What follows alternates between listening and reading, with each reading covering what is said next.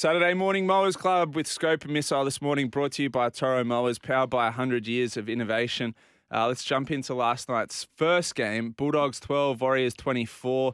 Uh, was never really close, Scope. Um, the Bulldogs just didn't get going in that one. Yeah.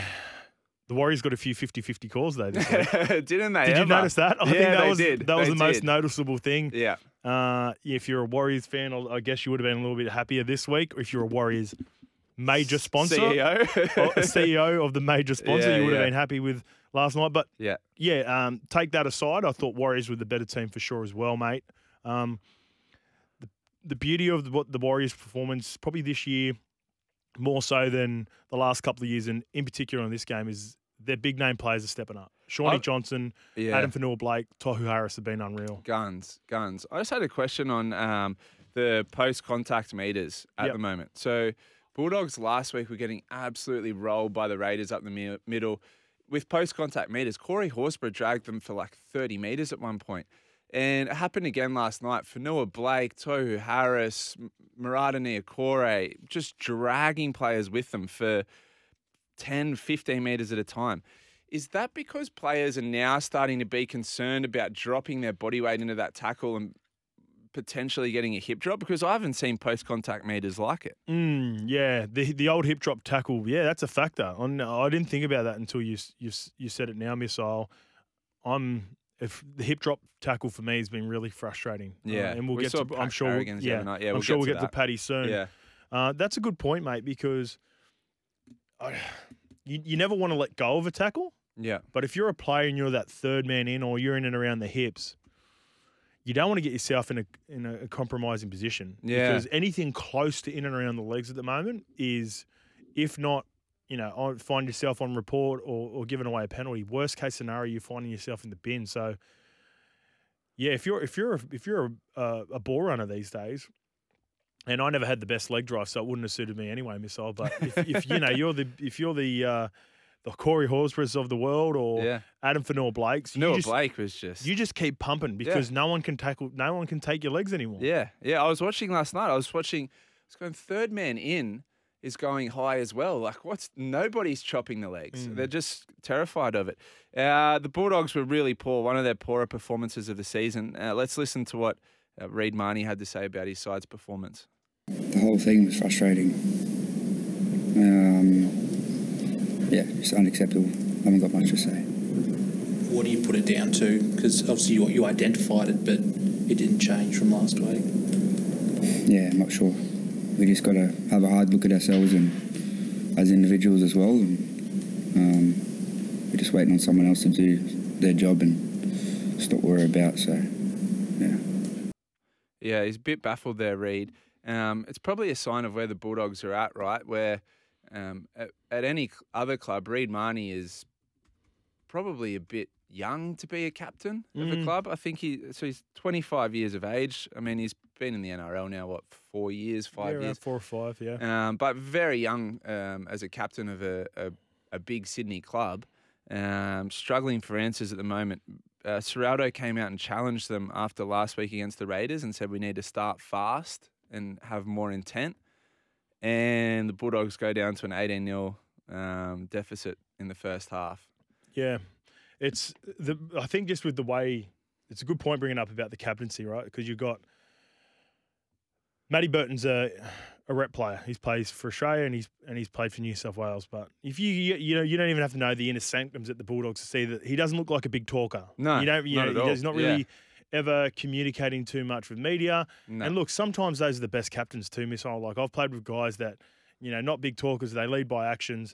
Um, and then you've got Reed Marnie, who I think he is a, like a really good future captain. Yep. But he's just come over from the Eels. Uh, he's still he's probably his feet. Probably a bit, yeah, probably yeah. a bit young in the sense. If he was at the Eels and was made captain after, you know, four or five solid years with a young group, it, I, for me, I think it would be fine. But Um, you know, coming over to the Bulldogs' new club, he'll find his feet with it. Like, you know, not every club makes the correct decision and it and it mm. hits straight away. Yeah, right? yeah Sometimes yeah. it takes some time, and yeah. and he'll be better for the run, but definitely by the back end of the season, him and Matty Burton. But when you look at the just the makeup of their team at the moment, they've got a couple of big names that are still out. You know, they're obviously really hoping for Fox to be in part of this game. Yeah. He's a late withdrawal.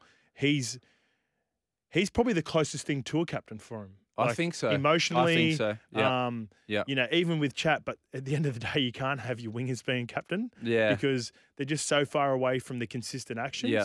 Uh, the action, the action in the middle. Yeah. They have really struggled since he's been out. The, yep. the one concerning thing as a Bulldogs fan um, is we've we've had a lot of injuries, right? But if you look at the lineup last night and the injured list, there's only three changes to that lineup that would be made.